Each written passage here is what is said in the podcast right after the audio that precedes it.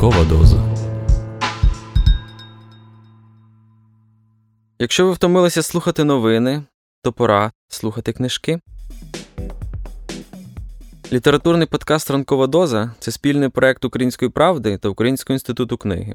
Щоранку, о 8 годині, відомі митці, письменники, політики, блогери та спортсмени розкажуть вам свою улюблену літературну історію.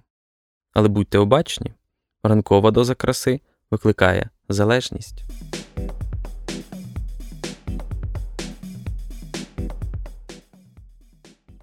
Привіт, друзі! Це Роман Романюк, автор ранкової дози. Сьогодні понеділок, а значить, ми з вами будемо пізнавати світ класичної української літератури. І я сподіваюся, що в кінці нашого подкаста ви будете любити українську класику не менше, ніж її люблю я.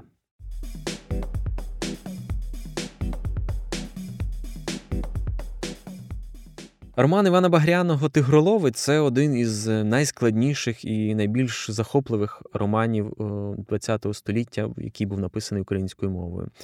Але це роман не тільки про втечу від системи чи про боротьбу з тоталітаризмом. Ні, це роман про звичайну людину, яка опиняється волею долі далеко від рідного краю в зовсім невідомих для неї обставинах.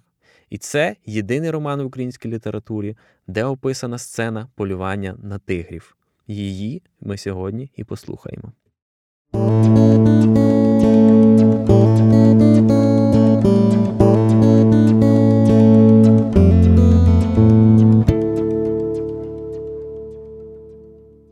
Іван Багряний, Тигролове, на кішку.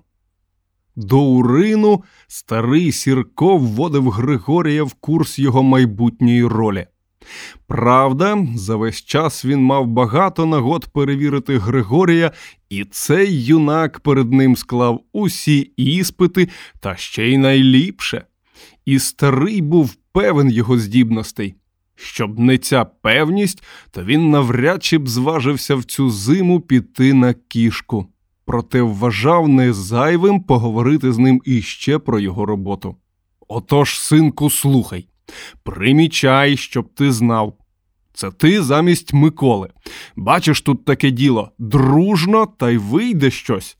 Сміливо, один за одного, як свій за свого. Того ми й ходили лише рідні, чужих не брали, бо чужий за чужого не підставить своєї голови. А воно, бач, без того не можна, таке вже діло. Не знаю, синку, як там їх ловлять кішок у цих по книгах. Ми їх ловимо по-своєму, голіруч і в чотирьох лише. Ну й собаки, без них не можна. Хоч кішка й велика, і хитро тварина, та людина хитріш. Старої ми, правда, не вловимо, бо її не можна впіймати. Ми її стріляємо та й усе, а ловимо молодшу.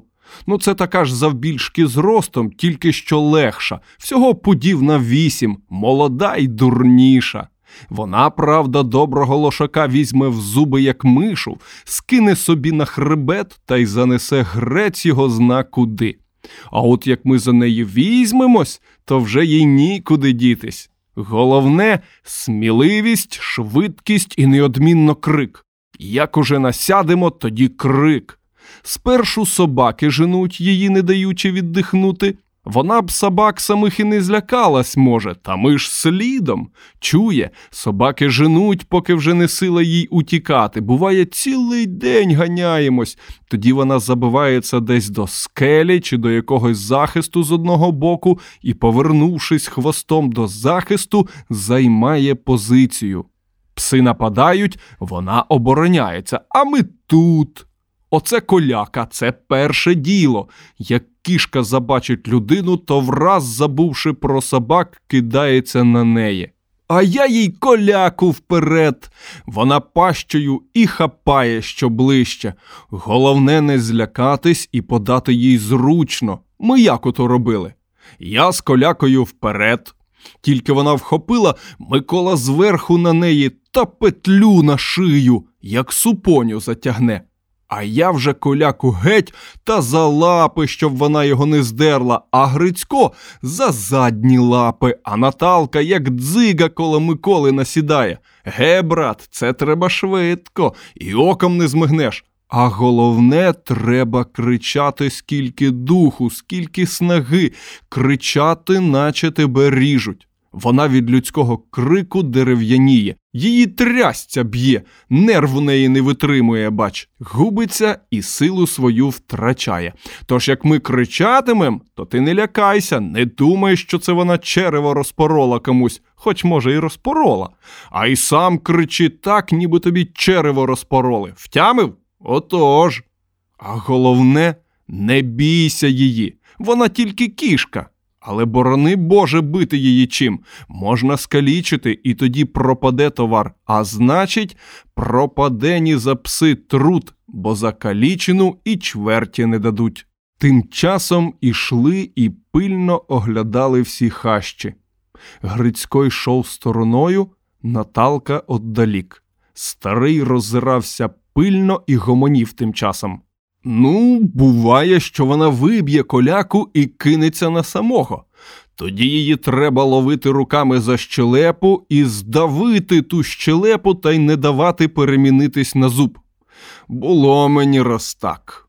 Ну, якби довелось тримати так хвилину, то вона за хвилину роздерла б і унти на поворозки, не те що самого. Так, бач, це було, може, секунду, як уже їй запетлювали хлопці шию та ноги і повалили. В мене хлопці добре робили, не дали батька з'їсти, добродушно всміхається. Тож і ти не давай, якщо що, бо після мене тобою закусить, отак.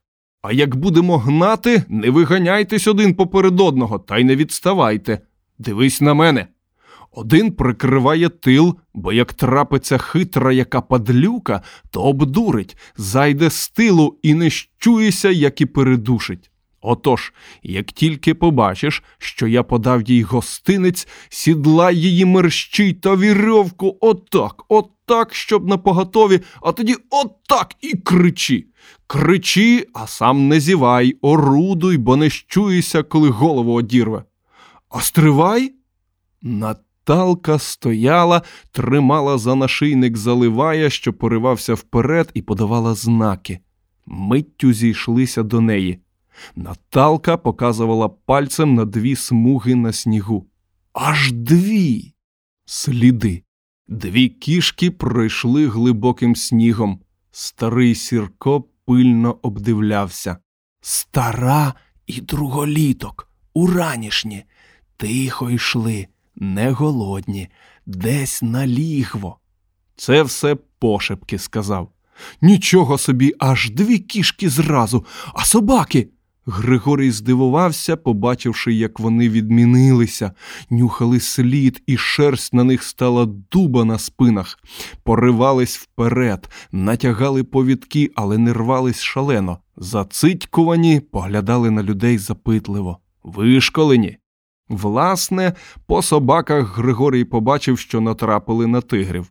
Заливай тремтів від нападу люті, аж Наталка тримала його за нашийник, не покладаючись на повідок, а він хрипів, не маючи права заревти в голос. Головне розпарувати їх вдало. Старий Сірко зняв шапку, перехрестився. Дай же Боже.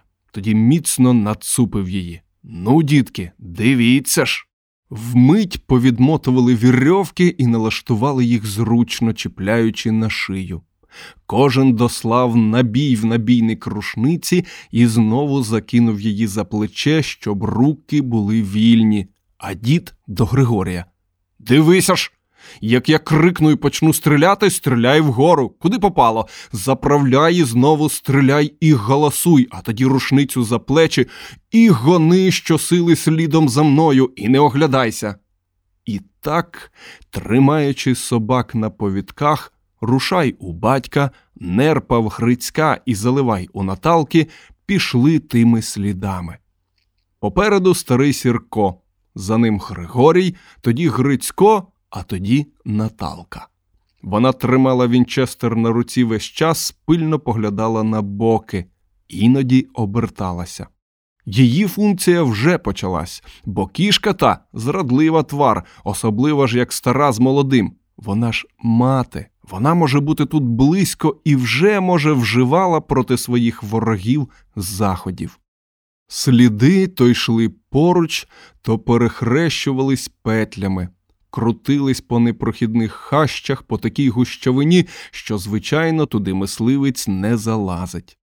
В особливо небезпечних місцях старий обходив за біч, весь час не спускаючи з ока слідів і перемацуючи очима кожний непевний закуток, купи вітролому і каміння.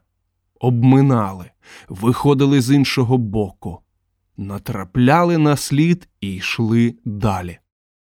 Григорій мобілізував всі свої мисливські здібності, а найперше зір. Аж у скивицях боліло, так він напружував очі, стежачи за сірком і за всім навколишнім. Минали години. Так вони проходили кілометр за кілометром, переходили розпадки, становики, паді і непрохідні хащі. А сліди йшли собі, навертаючи все на південь. Ось зараз тут. Але не було тут. Далі, далі. Так вони йшли до півдня і навіть не обідали. В однім місці тигри тупцяли під деревом. Сірко оглянув пильно все, а Наталка Ось, гляньте вгору. Вгорі, метрів на три від землі, між розсохами дуба, з між двох товстих колод стирчав розкішний чорний хвіст. Соболь, отак. Хто ж то ставив? І хоч соболя заборонено здобувати, Тарас уже впіймався, взяли. Тут Грицько впізнав, що це ж їхня плашка, що вони з Григорієм ставили на колонка. І затіска їхня, вліз дурний не в своє. А кішки, ти скажи, які обережні. Постояли, а не наважилися взяти, почули, що тут була, хоч і давно, людина. Гриць запхав соболя в торбу. Не кидати ж 2500 загибати. Прийме база за Камчатського. У другім місці тигри лежали. Видно, на снігу під деревом два лігва поруч. Старий Сірко зупинився коло них, помацав сніг, подумав, оглянув усе навколо, знизив плечима. Недавно, але невже сполохані? Так наче встали не від сполоху. Пройшли ще трохи. Ага, на снігу кілька вепречих слідів, пішли вистрибом. Тигрячі сліди теж розгонисте, полюють. Так у надзвичайному постійному напруженні та хвилюванні, забувши і про їжу, тропили, тобто стежили вони кішок до смерку. Як починало вже сутеніти, сліди довели їх до якоїсь річки. Да убіхе, сказав старий, як кондуктор, оголошуючи чергову станцію. Тигри тут постояли на низькому березі, подивились, либонь, на заметану снігом річку, пописану посередині полосками, і, занепокоєні підозрілим тим писанням, а може, й дух кінський чи людський вхопивши, повернули круто вгору. Вепречі ж сліди подалися просто упоперек через річку. Стій, сказав старий Сірко. Ніч надходить, а проти ночі кішок не стежать. В цім місті річка, що текла взагалі, кручачись та петляючи межи становиками, як і всі тутешні річки, робила круте коліно. Старий подивився, ще раз прикинув і вирішив тут ставати табором. Вмить напнули намет, розгрібши сніг, нарубали хмизу, наносили ялинкового та смирикового гілля звалили сухостій і, порубавши його на дрова, розклали вогнище. Хотілося їсти, та ще більше хотілося пити. Двічі кип'ятили чай, їжі не варили, а просто їли пироги і морожене сире м'ясо, струганину. Передусім випили спирту, а тоді стругали м'ясо ножем, кожен своїм. Від цього і назва струганина. І, вмочивши стружку в сіль, так їли. Після вечері Грицько оббілував соболя, що за той час, поки вечеряли, встиг розморозитись. Ну як, батько? підняв шкіру, милуючись. Батько, фахівець у хутрині, взяв у руки, труснув, прицмокнув гарний і, удаючи інспектора бази, додав Сорт перший, висока підголовка, темний, комірний, без дефекту. Лунка стандартна. За це 2000 штрафу або 6 місяців тюрми. Але оскільки він сам винен, що поліз туди, де його не прохано, то ми його здамо за Камчатського або за Сахалінського. Там дозволено полювати на нього. А Соболь дійсно був гарний. Зверху переливався сизо-синім відтінком воронового пера. Роздмухати чорну ость голубіє пух, голубуватий, а хвіст. Грицько приміряв пишного соболя до ковніру сестри чи до лиця. А та о, оце тобі, дитино, як піймаєш кішку. А й правда, посміхнувся Сірко. Правда. Хапани бурундуки носять, а ми вже соболя як-небудь, та треба ж іще здобути якого. Наталка тільки очима мерехкотіла, задоволена. Що, то жінка у вічнім, іноді навіть підсвідомім прагненні, бувши гарною і так, бути ще ліпшою, жінка всюди вірна собі. Грицько повісив соболя в намет. Хай висить. А ми ще десь здобудемо, щоб не один. Грець їх бери з їхніми законами. Рано рано, тільки но розвиднилось, рушили. Покинули так намет і все, що було в нім, і коло нього. Всі зайві речі лишили тут. Взяли з собою лише сірники, трохи їжі, боклажку з спиртом та своє мисливське встаткування. За розрахунком старого вони сьогодні мали догнати і згребати тих кішок ще до вечора, як Бог дасть, а ні, то завтра. Сліди знову петляли, виводили їх, як і вчора. Там, де снігу було мало, видно було навіть віддрябки пазурів. В інших місцях, де снігу було більше і був чирим, а це затужавіла поверхня, кора. Один слід все провалювався глибоко. Це матка, важка сатана, пудівна дванадцять. Це ж дало підставу упевнитися, що другий був молодий. Ну так, пудівна 6-8. Проте й при такій вазі та при півторарічному віці він зростом мусив бути такий же, як і старий, лише утліший, піджаристий. Ще не набрав у повні ваги і сили, ну і досвіду, звичайно, тому й ходить при матері. Раптом все пішло несподівано швидко. В однім місці перед густими заростями старий раптом впустив ломаку і підкинув Вінчестер.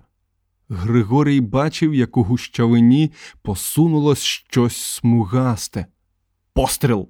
Велетенська кішка зробила скажений стрибок угору, як підкинена пружиною. В ту ж мить і туди ж стрелив і Григорій по ній і ззаду пролунали постріли, а старий, пронизливо і моторошно крикнувши, як це роблять татари або чеченці, і раз у раз, стріляючи вгору, пустився чимдуж стороною навздогін за другою, що десь мелькнула і щезла. Решта, так само леметуючи, слідом. Спущений рушай ішов вихором уперед. За ним, пролетівши повз Григорія, покуріли ревучі заливай і нерпа. Собачий лемет пішов по нетрах. Далі, все далі, вирував, клекотів, віддаляючись. Женуть уже в зрячку. Григорій налягав на лижви, закинув уже як і старий рушницю за плечі, не відстаючи, готовий до всього. А Наталка, обернувшись на ході і ще раз стреливши в велетенську потвору, що, перекинувшись у снігу, била лапами в повітря, випередила брата. І благальне Грицю, братику, я буду за ним, я буду третя, бережи хвіст. То була божевільна, шалена гонитва, годину дві, три, безконечно. Аж очі вивертало на лоба. Григорій боявся тільки, щоб не спасувати, щоб стало сили, щоб витримати, бо життя людей, життя старого тепер на його сумлінні. Ясно. Собак було весь час чути, іноді розтиналось коротке скавоління чи виття. Тоді старий припускав ще дужче, і по нетрах шугало його страхітне гукання. Підбадьорував та й тій сатані нагадував, що він ось тут доганяє, як сама смерть. Собачі й тигрячі сліди кидались то вправо, то вліво. Чирим часто не витримував кішку на скоку та й в такім темпі, і вона все провалювалася глибоко. Напевно, такої гонитви вона довго не витримає. В кількох місцях на снігу руділи плями крові на собачім сліду. Надай! гукнув Сірко і лимитував ще пронизливіше, ще шаленіше. Пропадуть собаки, подере! Де вони гнали, як вони крутились та петляли, не було видно. Суччя била в обличчя, обдираючи шкіру. Ось лемет рев собачий близько. Зовсім близько. Старий Сірко нацуплював лосину рукавицю, що був скинув. Спереду вже видно, як ген крутились, гасали пси під скелею. Миттю старий отстебнув геть лижви і, наставивши коляку як спис, гайнув уперед. Григорій нагнувся на півсекунди до лижв. Мимо пролетіла Наталка. Бачив лише, як її лижви із скварчанням відокремились і шугнули вбік, утікаючи від його лижв. Пізніше він часто згадував і не міг відновити точно, як воно все було. Він таки перший опинився біля батька. Він лише пам'ятає, як закричала Наталка. Блискавичний його стрибок, вир, несамовитий галас, людський, собачий, тигрячий. Він затягнув петлю, як супоню, і вмить опинився під сподом, вчепившись потворі в карк за шкіру. Все качалось клубком, галасувало на нім. Здається, і він галасував. Сніг набивався в очі і рот. Це тривало 10 секунд, але, здавалось, це тривало вічність. Потім в раптовій тиші злякане наталчене обличчя і дихання над самим його лицем. Потім дружній регіт. Пусти! Це старий Сірко, сміючись, розпатлений, спітнілий. Спусти, а то ти його задавиш. Уже. Страшний галасливий клубок розпався, і його витягли затоптаного в кучугуру снігу. Тільки тепер Григорій побачив, що він голими руками вп'явся в рудий загривок та так і закляк. Ага, він перед тим скинув шкіряні рукавиці і кинув їх геть, щоб не заважали. Потвора лежала майже нерухомо, лише конвульсійне здригалась, розчепирив одерев'янілі пальці. Його звільнили з під снігу, і секунди переляку загального перетворилися в дружній регіт. Так його забило снігом повно в носі і в вухах, і геть світу білого не видно, але все ціле, нічого не поламано і не подкушувано. Треба бачити ці славні, хороші обличчя допіру лише зосереджені і суворі, а тепер такі смішливі, розкудовчені, спітнілі, замурзані і веселі. Грицько і ржав, як дурний. А я думав, що вона тебе вже з'їла. Ха-ха-ха, дивлюсь, нема, тільки унти стирчать із снігу. Відсапувались, обтрушувались, збирали шапки, рушниці, викопували снігу погублені набої. А де ж дідова шапка? Та вона пак он. На розметанім снігу лежала здоровенна, смугаста кішка, зв'язана по ногах, а тоді ще обидві пари ніг докупи, шия затягнута петлею, на морді дідова шапка. Кішка, здавалась, неживою, лише хвіст тремтів і корчився потихеньку, як прут на вогні, то враз вся стиналась в страшній конвульсії.